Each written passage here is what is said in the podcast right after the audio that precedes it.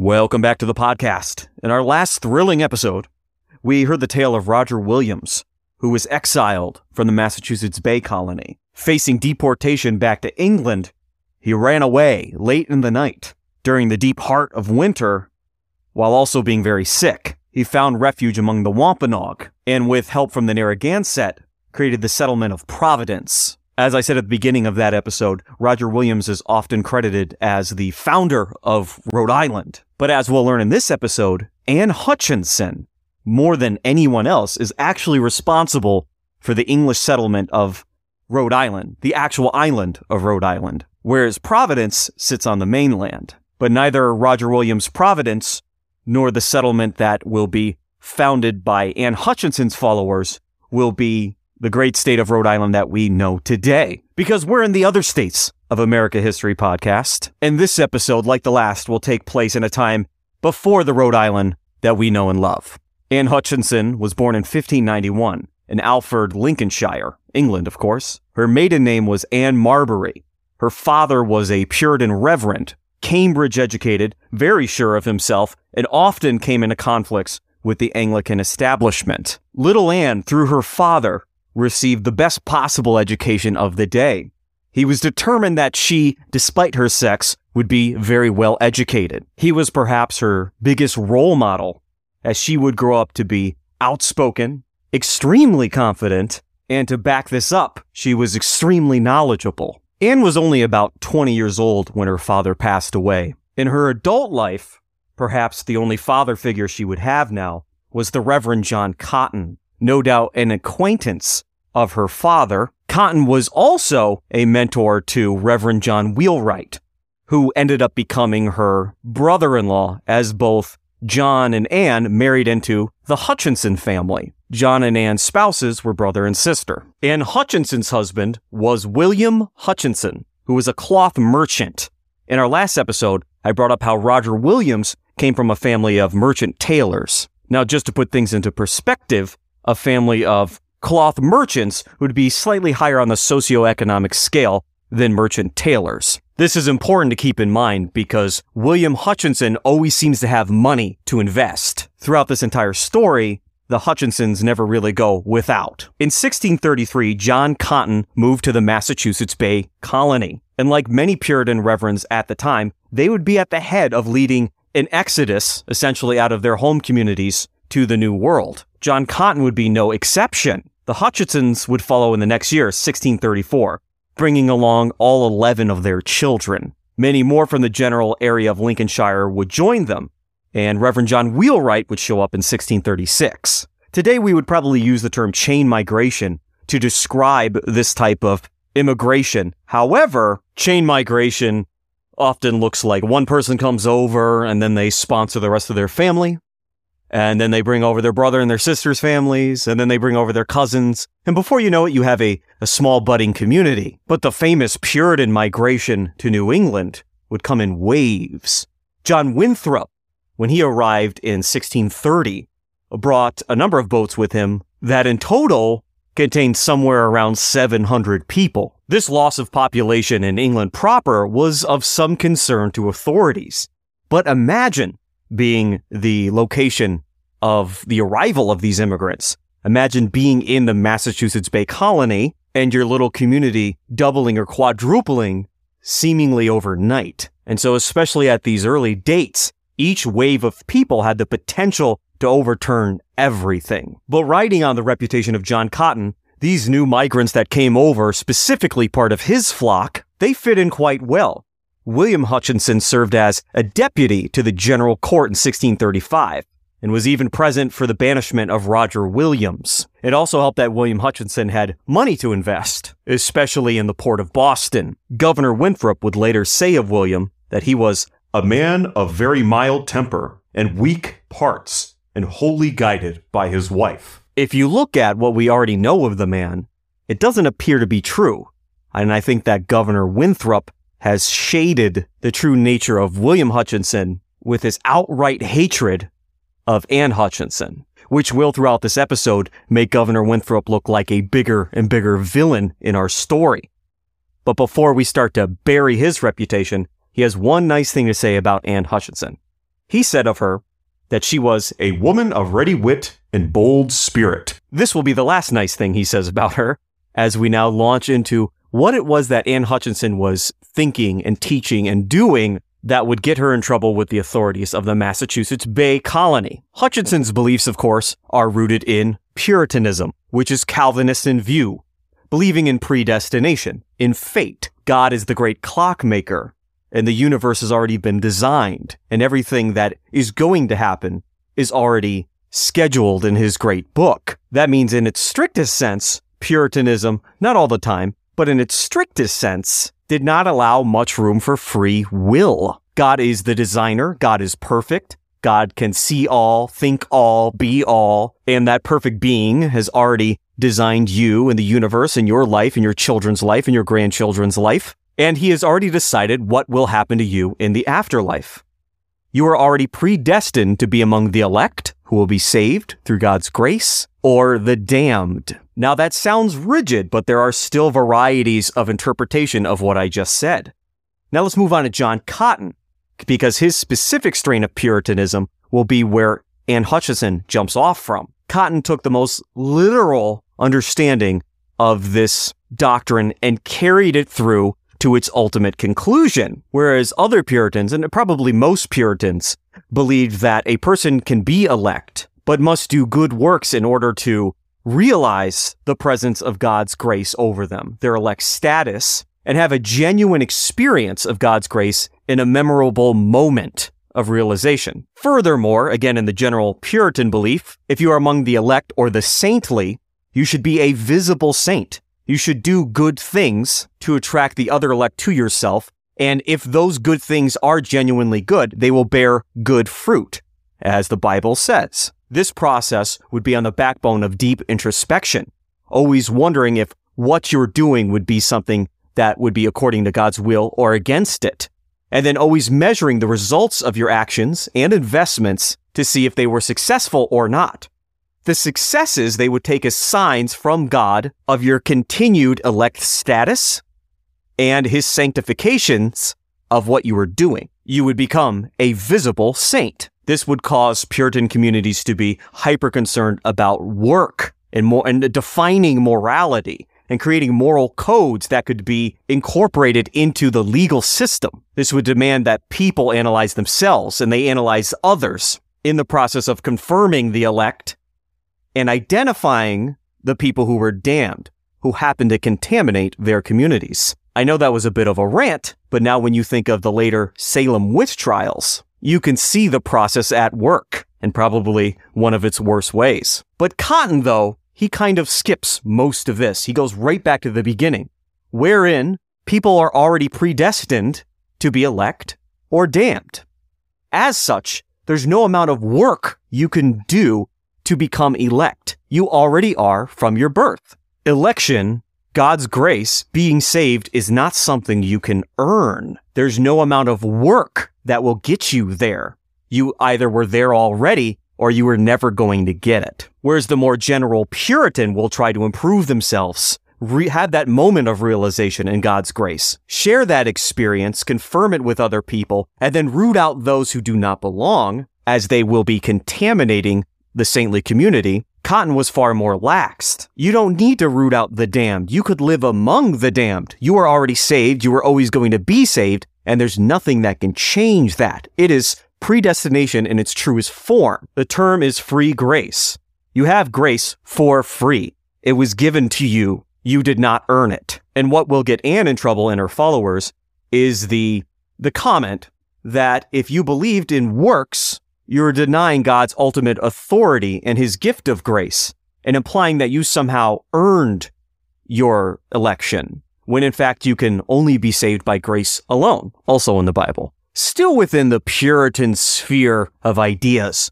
But here's where Anne started to go off that edge, much as Roger Williams did several years before. Hutchinson taught that each elect person bathed in God's grace has an inner light inside of them that guides them, very similar to the Quaker beliefs that would arise in the very next decade. This inner light could speak to you if it wished and served as a direct link between God and yourself. If God chose to speak to you directly, these personal revelations were considered by Anne to be more authoritative, or at least equal to, biblical scripture, the Bible being divinely inspired, but that inspiration was written down a long time ago and transmitted through various copies. Anne argued that the divine inspiration you receive right now in your own living life that you experience is just as valid as any biblical scripture. Now you can see how we're really starting to diverge from Puritanism. Many of her teachings we only know about from records written down by her enemies, and so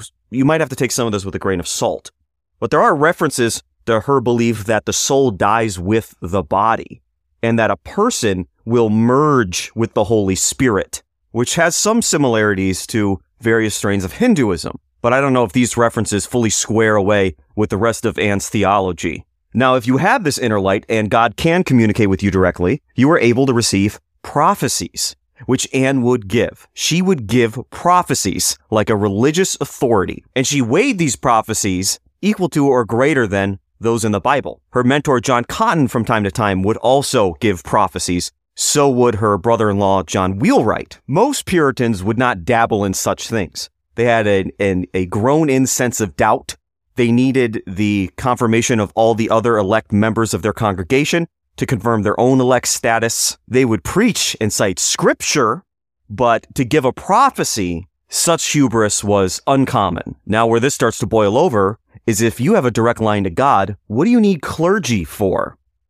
What do you need a congregation of fellow elect people for? Whereas the Protestants cast off the Catholic Church and made their own order and put the Bible into a vernacular language so they could more easily access it. More specifically, the Calvinist Puritans in England wanted to get rid of the Anglican bishops and have more direct access to their own congregation, how it is run, and who would be doing the preaching there and went all the way with it. If you're truly elect, you don't need any of that.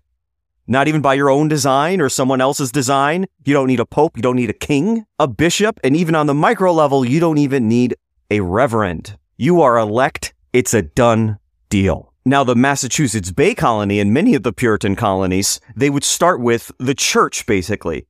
And members of the church who have been designated as elect, at this early date, these were the only people allowed to vote in the actual government of the colony or even run for office. Anne's theology threw away that entire church structure that underpinned government entirely. As you can imagine, not too many of the ministers were fond of her. Governor Winthrop was also not too fond of her.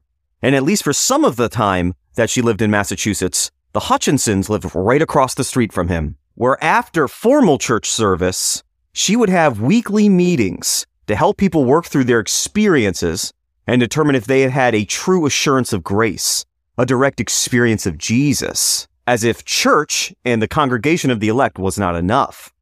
She would also identify preachers who did and did not speak the word of God. She felt herself in authority, able to do this. She would designate them as working through the Holy Spirit or those who worked ceremonies and rhetoric to achieve a covenant of works, which again is the path to damnation. These meetings originally were attended by the various women in the community, and New England women would have meetings, especially on church days, when they would all be gathered anyway. Nothing too strange there. But Anne's opinions were strange, and they undermined the validity of the Massachusetts Bay Colony, which by 1637 has had their charter rescinded. So they're already living in a precarious legal state in the English imagination. Now, her meetings were originally attended by women, but then the women started bringing their husbands, and the husbands started listening. Governor Winthrop, watching from his house, was afraid that Anne was planning to make a community of women who would run their men.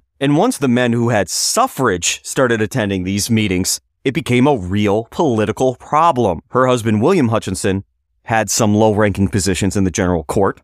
But then there were people higher up in the food chain. The Reverend Wheelwright and Cotton, of course, would be her friends. But then the colonial treasurer, William Coddington, falls in with Anne Hutchinson's crowd. Coddington was probably the richest man in the colony in terms of actual wealth. For a time at least, he had the only brick house in Boston. And then, as I mentioned before, we have these waves of people coming in.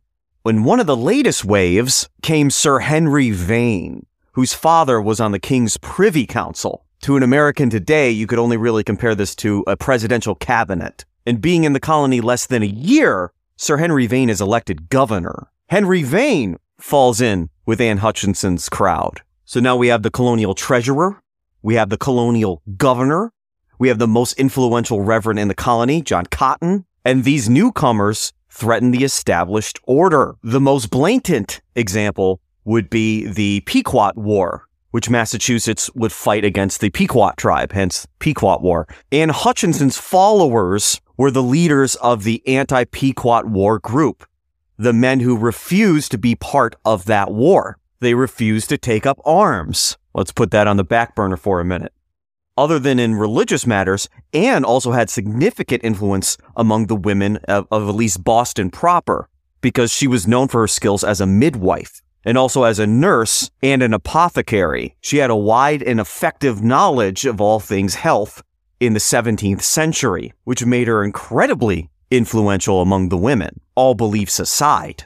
And so what we have emerging is essentially two political parties, to use a modern term. One centered around Wheelwright, Anne, and Cotton in the general Boston area, emboldened by newer immigrants, and then the rest of the Massachusetts Bay Colony outside of Boston proper, who looked toward the founding wave of Puritans into Massachusetts for leadership. The colony had never faced this type of internal division before. Yes, they would exile one minister like Roger Williams and his small group of followers, but never was there a division that would come to actually rival one another in terms of numbers. Now it had. A meeting is held in December of 1636 between Anne Hutchinson and various ministers of the colony, including John Cotton. There were no definitive answers or conclusions or actions to be taken after this meeting, but Anne came away with the impression that the ministers were wrong in their views.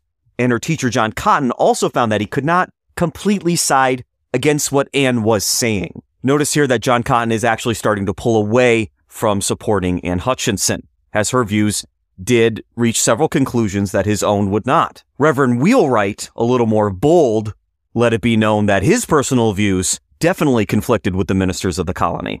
And at the December meeting of the General Court, there were those who openly blamed Governor Vane for Anne Hutchinson's popularity. Now, Governor Vane, although of a very high class, the highest ranking person in the colony in terms of Old England's social class, was only 22 years old when he was elected. And so he began crying.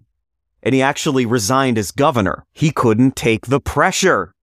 Hutchinson's followers very quickly convinced him to rescind his resignation. However, at the same meeting, William Hutchinson was removed from his low position of aiding the court. The wolves are circling. Now, moving into 1637, this is when our story intersects with our episode on John Wheelwright. Because in January of 1637, the colony called for a day of fasting to repair the political and religious divide the colony was facing, especially in light of the Pequot War. That's when John Wheelwright gives his fast day sermon, in which he encourages those living under a covenant of grace to resist those living under a covenant of works. He called these people legalists, those who believed that they could somehow, by their own efforts, earn their way to heaven despite the will of God. He condemned all the ministers of the colony other than himself and Cotton as antichrists. And to put it in modern terms, he basically said because the ministers of this colony are antichrists and we're making all the wrong decisions and we're not living under a covenant of grace as a whole, all of Massachusetts is condemned to hell. This was the chance for the old guard under the former governor Winthrop to pounce because Wheelwright's sermon could be construed as sedition against the state. Now remember, this is not a secular time, so although his sermons sound very religious in nature, not so much political, condemning a municipality to hell based on its own actions would fall under what we would know now today as a secular charge of sedition. Wheelwright is brought into the general court to answer to this sermon, wherein they produce a written copy of his own sermon to him, one that he did not write, he doesn't know who wrote it, and they ask for him to certify the validity of these words. He refuses. Wheelwright then asks who his accusers are, a right we enjoy today. He is told that his own sermon is his accuser, and then they needle him on every little point in this supposed transcription. And then he is ultimately convicted of sedition based on his damnation of the political and religious authorities of the colony. He asks for a right of appeal to have his case tried in England. He is denied that right. Wheelwright's sentencing will be delayed until November, but as we've seen with the case of Roger Williams, committing an act such as this would be cause for uh, banishment or being exiled. By this time, the followers of Wheelwright, and especially Anne, and some of Cotton's people even, were becoming known as antinomians, meaning against the law. They were the against the law group, a title assigned to them by their enemies. And then the antinomians would refer to the people living under a covenant of works as legalists. Wheelwright having already used the term. Now living in the age we do, the term legalist probably brings up the Chinese philosophy of legalism. But at the time, calling someone a legalist probably triggered a more biblical reference to the Sadducees, a Jewish sect in the time of Jesus who emphasized adherence to the law and the law alone, and thus missing God's grace and God's message. Many of these people that would be called antinomians would sign a petition that would protest Wheelwright's conviction of sedition, the antinomians still feeling powerful enough to do such a thing. But later on, this written petition with names signed on it will be used as a hit list of sorts to isolate those who would also be suspect of crimes such as sedition or would otherwise need to be removed from positions of power in the government. And the legalists would have this opportunity come the May 17th election.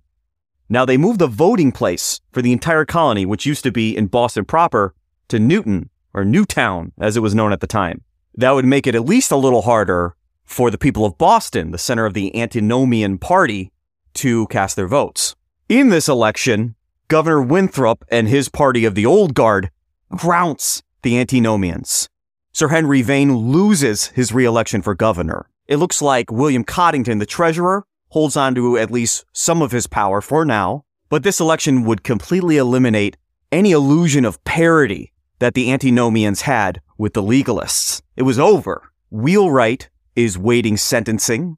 William Hutchinson no longer has his court position. Sir Henry Vane is out of office.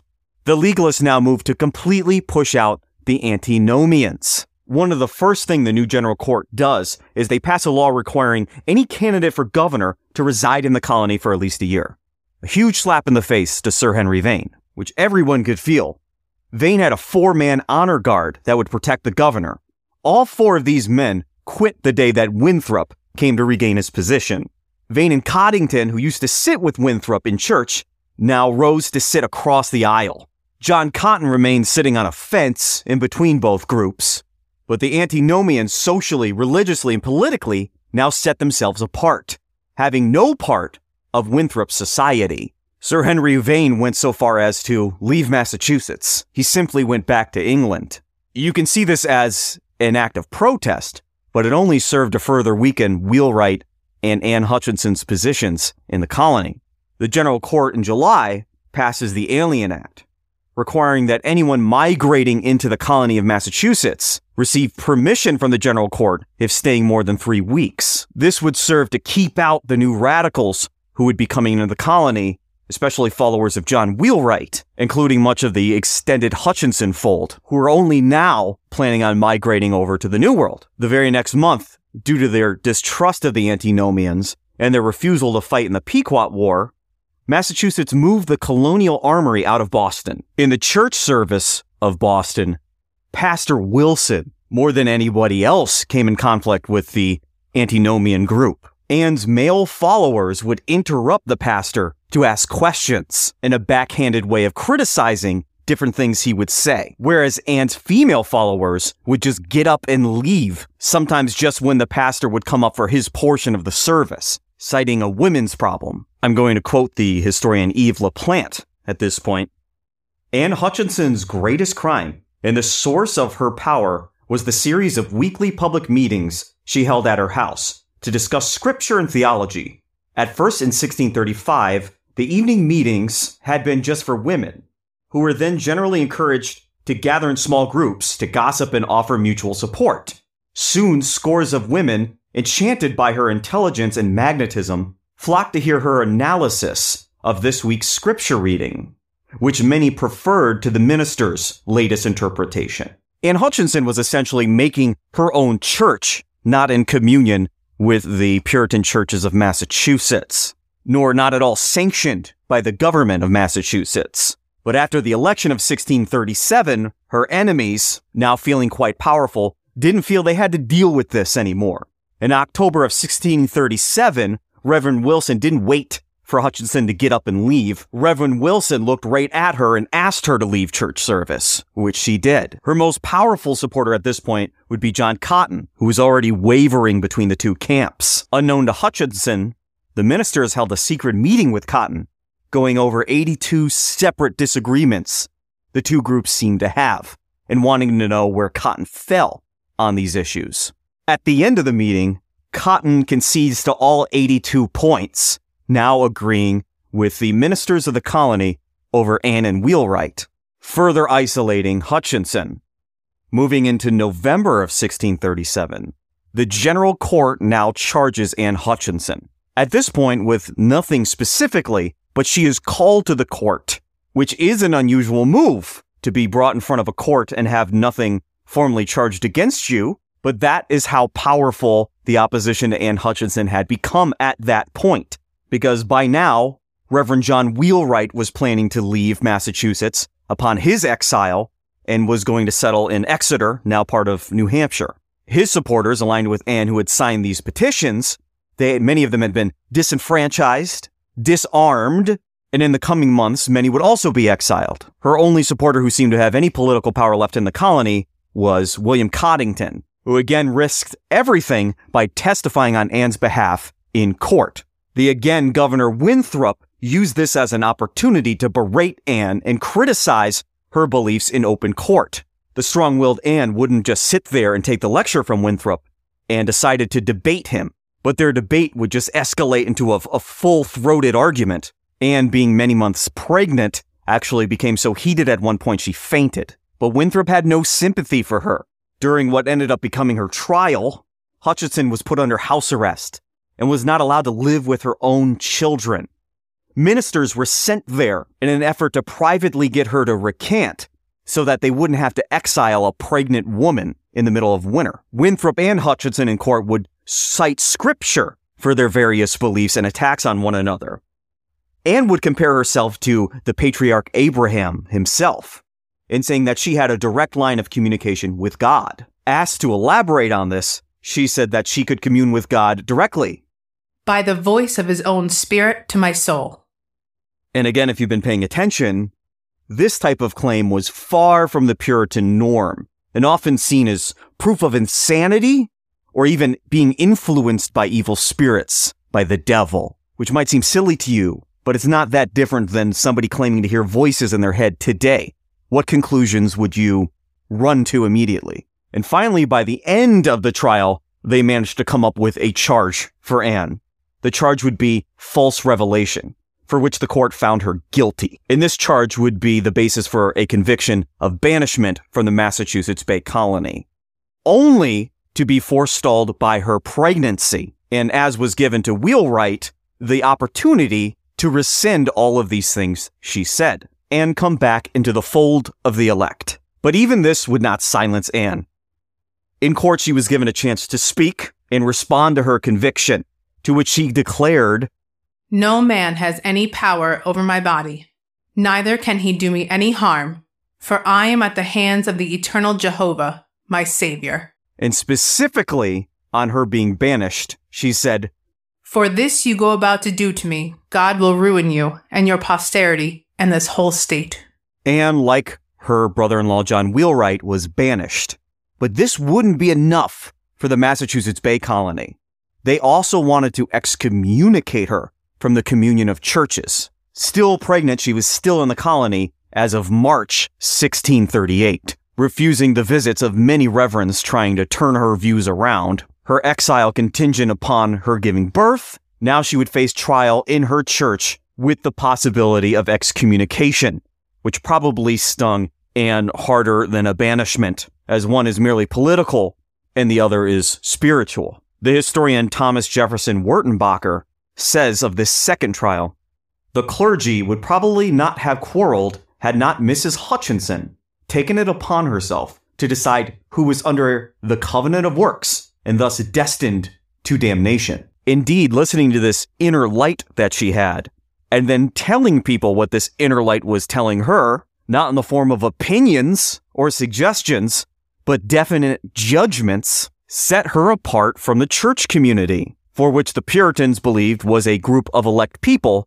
who would recognize the grace in one another. Instead, you had one woman dictating judgments and also influencing others to find that inner voice in them and form their own independent judgments. And again, the religious authorities feared that Anne Hutchinson was essentially leading people towards anarchy and in an inward sense towards ego to think that your judgment alone, your communion with God alone was somehow superior to that of the group and all of their individual experiences of God and all of the written word. And even going back to the idea that grace alone would save you, which of course the Puritans would believe, but the mainline Puritan belief would also hold that if you did obtain God's grace, you would have a saintly life and your acts that would follow would advertise your election. We've gone over this.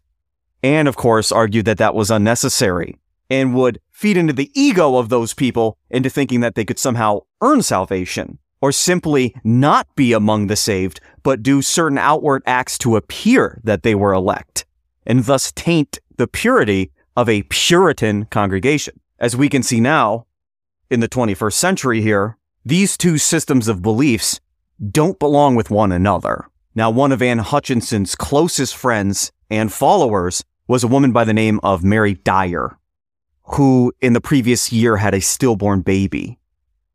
During Anne Hutchinson's church trial, Governor Winthrop had the corpse of that stillborn baby dug up. Winthrop wanted to show the deformities of the dead baby and thus demonstrate that Anne's monstrous words created in her friend a monster. Things have taken a sharp turn. And then at her trial, John Cotton, the father figure to her after her father had passed away, her mentor and teacher, the man she followed to the new world, bringing her whole family and extended family with her. John Cotton now has his opportunity in the church court to speak to Anne. Now remember, he had been reconciled with the ministers of the colony in a secret meeting. Anne doesn't know about this. Cotton looks at Anne and says to her, Your opinions fret like a gangrene and spread like a leprosy, and infect far and near, and will eat out the very bowels of religion. Of all the screaming and accusations John Winthrop threw in her direction, this must have been the most hurtful thing Anne had to endure. A man she would formerly have followed to the ends of the earth was now calling her to her face a disease, a growing, festering wound. And then she is excommunicated from the church and now very much emotionally torn apart, very far along in her pregnancy, completely exhausted at this point, simply says, The Lord judges not as man judges. What was she to do now? A pariah, socially, politically.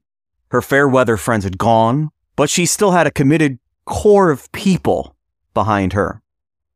Some of the Hutchinson fold, the Coddingtons, the Dyers, and while she was pregnant and put on trial, they were busy. In March of 1638, the male followers of Anne Hutchinson met in secret, probably at the house of William Coddington. They had opened a correspondence with Roger Williams of Providence and was seeking a new location to found their own settlement, their own independent colony. Williams, being a great friend of the Wampanoag and the Narragansett, might be able to help them secure a location.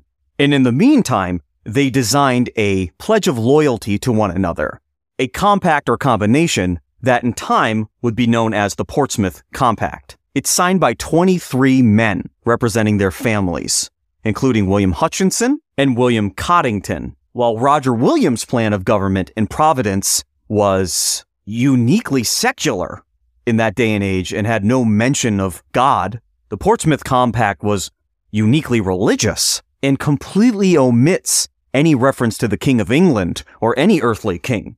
In fact, it says, We will submit our persons, lives, and estates unto the Lord Jesus Christ, the King of Kings. It gives no specific allegiance to anyone on earth whatsoever. It included a rudimentary plan of government, which would include just one elected leader known as a judge in the Old Testament style. Later on, this would be elaborated on with the election of elders underneath the judge.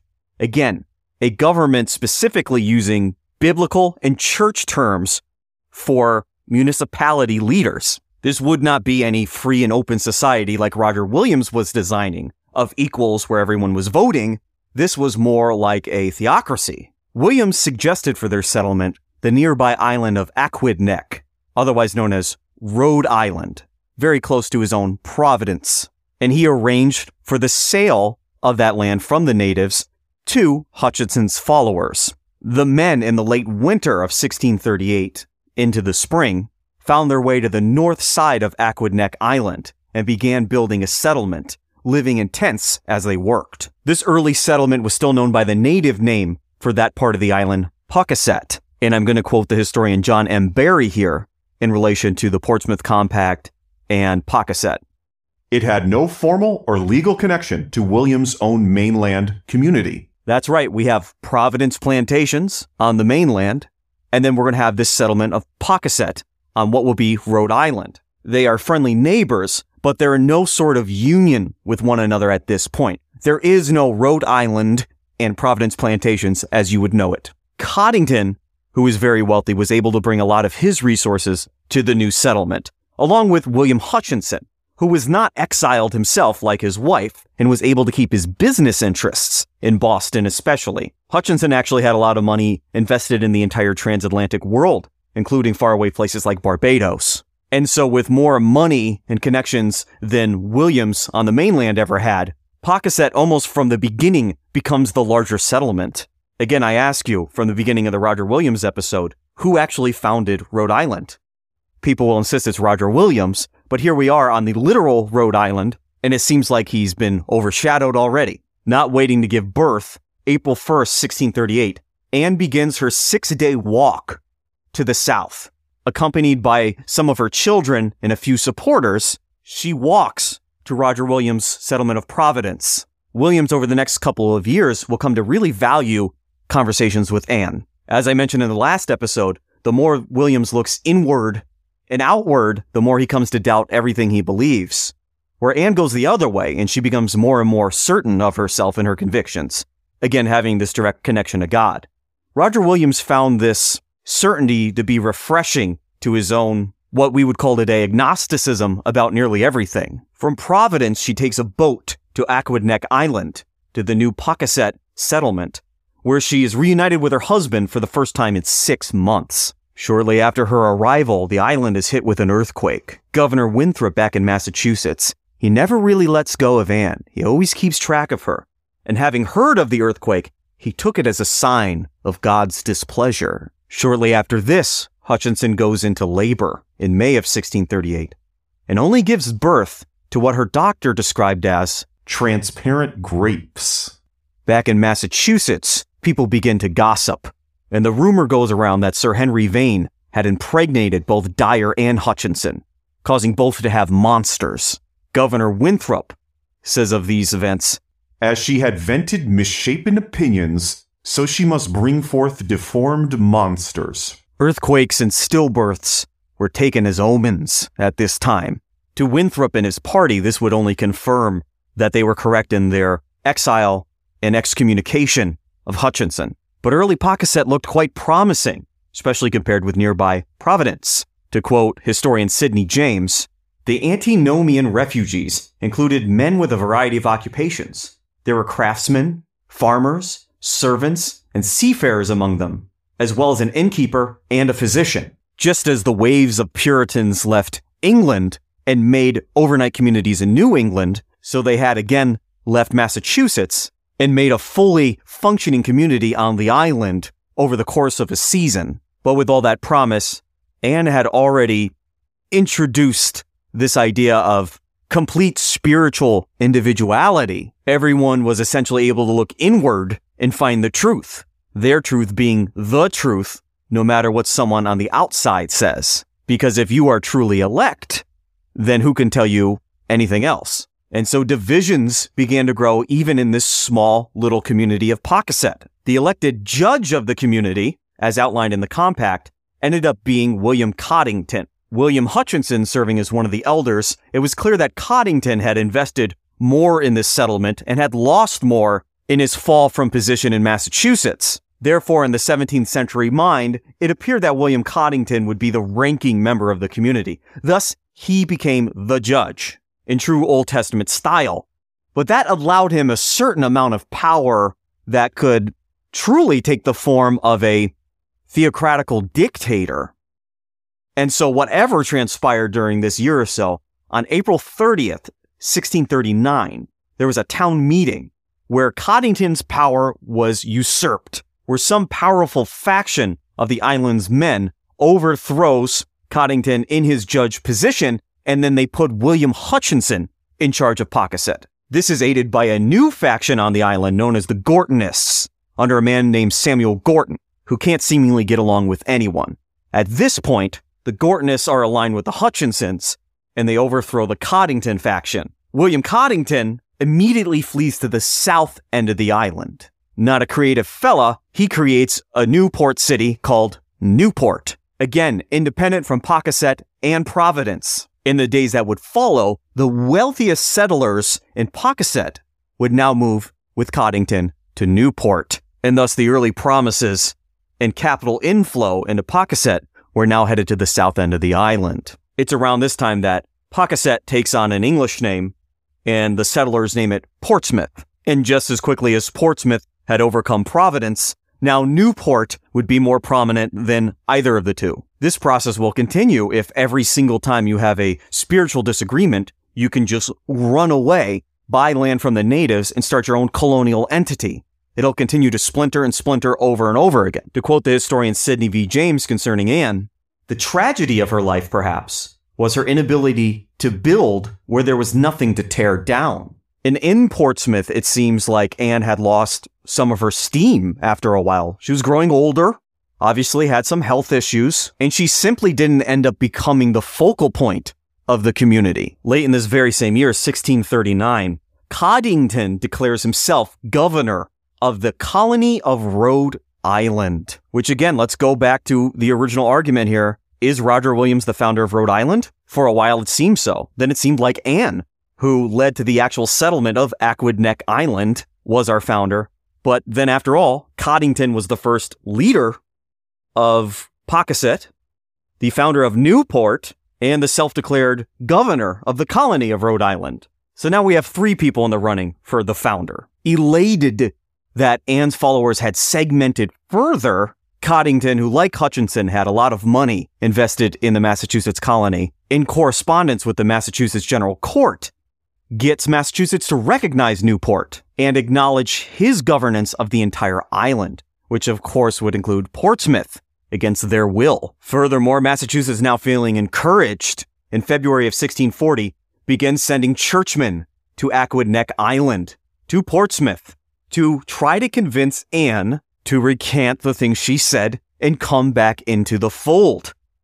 Anne ultimately denied them and even denied the existence of a church in Boston, which instead of a church, she called a whore. The next month in March, in what may have been a revolution in Portsmouth against William Hutchinson, Portsmouth submits to the authority of Newport, and William Coddington is then acknowledged as governor of both settlements, and thus the whole island, confirming his earlier view. William Hutchinson is reduced to being one of his assistants. Over the last two years or so, new settlers had been streaming in from Massachusetts as they were exiled, banished, or un- otherwise made uncomfortable in that settlement. The island probably had twice as many families as Providence. As such, with this many people and now a unified island, a new plan of government was created. The aforementioned historian Sydney V. James calls this new Newport Portsmouth Union as an island commonwealth or state. Now grasping for legitimacy, they pledged allegiance to King Charles I, who originally they didn't even acknowledge in their original combination. King Charles I probably had no awareness or care for what was going on on this distant island. With a governor and assistants under that governor, all the freemen of the island, those who were not indentured, were allowed to vote directly on legislation. No church membership required or ownership of land to obtain this suffrage, which would be quite different than Massachusetts. Also, what church could you even be a member of? As Hutchinson's followers, Coddington's group on the south end of the island, the Gortonists, there were too many factions. And with some unrest on the island, it's known that Coddington tried in vain to raise funds for a prison. But he had learned his lesson from before, and both towns enjoyed a high degree of autonomy. And what really scared the Hutchinsons was that between the years 1640 and 42, in this zone, Coddington began flirting with the idea of coming under Massachusetts jurisdiction. Such a thing would be a travesty to her and her followers, and to everyone on the island who was already banished from the Massachusetts colony. Winthrop and Massachusetts as a whole would just never let go of Anne or her family. In fall of 1641, while in Boston, Anne's son Francis and son-in-law, William Collins, were arrested, as Collins had a written letter in his possession that claimed that the ministers of the colony were anti-Christian. Even those who were not banished from Massachusetts, if present in Massachusetts and expressing some connection to Anne, could find themselves in trouble. In a correspondence between the governor of Massachusetts and the governor of Plymouth in 1642, Portsmouth is mentioned, to which it is judged They rend themselves from all true churches of Christ, and many of them from all powers of the magistracy. It is in this year, 1642, that Anne's constant protector, supporter, quiet companion, William Hutchinson, dies. Her and her children are now on an island where their own governor was actively seeking its absorption by Massachusetts. Anne would now seek to flee any English domain whatsoever and sought permission to settle in the New Netherland colony. Now, at this point, it seems that Anne was truly abandoned by most of her followers, if not all of them, other than her own family, because she did remove to New Netherland. And joining her were her children, who were still minors, and two of her adult children with their families. The Hutchinsons were quite used to interacting with the various natives of New England and had learned a bit of their language and gotten along with them quite well, such as Roger Williams had. And so in August of 1643, a group of Siwanoy natives under Chief Wampage visits the little hamlet that the Hutchinson fold had created. The Hutchinsons came out to greet them. That's when the Siwanoy attacked. They killed Anne. They murdered everyone and scalped them for trophies, with the exception of one little girl, Anne's daughter, Susanna Hutchinson, about eight years old at the time. Chief Wampage took her, holding her as a captive for several years. He came to impregnate her, and they had a child together. Furthermore, the chief took the name of his most famous kill and would become known as Anne Hoeck. Can you imagine being a little girl in the captivity of such a man who would force himself on you and insist on going by the name of your dead mother, whom he killed. Eight or so years later, she'd be allowed to go free, but her son would have to stay with the tribe. He became Chief Wampage II, the grandson of Anne Hutchinson, and the son of her murderer, who again insisted on using her name. The part of the story that is missing here is that Anne Hutchinson arrived in New Netherland during a time known as Kieft's War, where Governor Willem Kieft of the New Netherland colony, through his blunders, had insisted on extracting a corn tribute from the natives of what would now be downstate New York and parts of New Jersey. This created a rebellion against Dutch rule, a rule they never acknowledged in the first place. And while Dutch authorities had insisted that the Hutchinson family keep weapons and stay away from the natives, the Hutchinsons would do neither and would end up becoming victims of a war they didn't start, didn't participate in, but would nonetheless be their very end. I imagine not the place you, as a listener, thought this episode would be going. Concerning Anne, the historian Thomas Jefferson Wertenbaker said, Had fate placed her in a later age, she would have been an active suffragette or a member of Congress. It's an interesting thing to think about. A person taken out of their time into a more fortunate time because I don't want this to be where the episode ends. I don't want this to be what Anne Hutchinson's fate is. But the people in the Massachusetts Bay Colony wanted this to be the end. They considered this divine justice. They celebrated Anne's death. The maliciousness shown to Anne Hutchinson, especially by Governor Winthrop, he would not duplicate with Reverend Wheelwright or with Roger Williams of Providence. It had a sharpness to it and a persistence that is unequaled, which leads me on digressions of thought. Where was this due to her gender? Did that play into the vitriol that was thrown in her direction? Me, with my modern point of view, that's what immediately jumps out. But how long can you spend speculating on such things? I am going to try to put a good spin on the end of Anne Hutchinson, in, in terms of her legacy, anyway.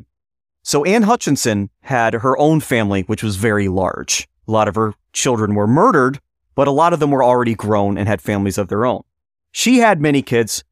Her kids had many kids, as the Puritans did, and this all happened 350 plus years ago.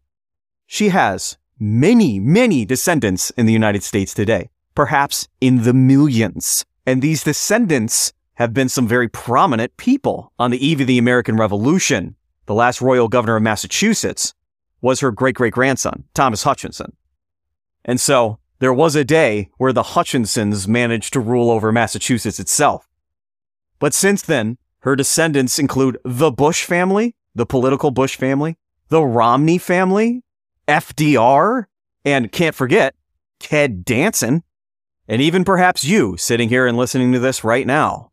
She has a very real human legacy. And as I said before, while she might compete with Coddington for being the founder of Aquidneck Island, Rhode Island proper in its English presence, she's the reason Coddington ever ended up on that island. She's definitely in the competition for being the founder of the state of Rhode Island. She's in the running with Roger Williams, of course. Also, historians have pointed out that while the plans for Harvard University were already in the works at the beginning of the antinomian controversy, preparations were kicked into high gear because of the controversy, as one of the goals of Harvard University was to create a school for the clergy of New England where they could all attend and receive a standardized education and thus become uniform with one another, stay in communion with one another. The movement caused by Anne Hutchinson's belief further necessitated that school. And so the old saying is, necessity is the mother of invention. Well, if Harvard is the invention, the necessity, the mother, was Anne Hutchinson. What now would happen to Portsmouth now that their founder, Anne, was dead? Well, we're at the same place we were in our last episode on Roger Williams. You have Coddington trying to submit to the authority of Massachusetts. You have Massachusetts at the edges of Providence's domain trying to absorb it on the mainland. Roger Williams then goes to England to try to get a charter protecting all of the dissident settlements in Narragansett Bay. But Massachusetts will send their own agents, and later on, so will William Coddington. The Rhode Island that you know does not exist yet. And so our story continues into our next episode, where Williams and Coddington will go head to head for the fate of Rhode Island and Providence plantations. Thank you for listening. This has been the Other States of America History Podcast. I'm Eric Giannis.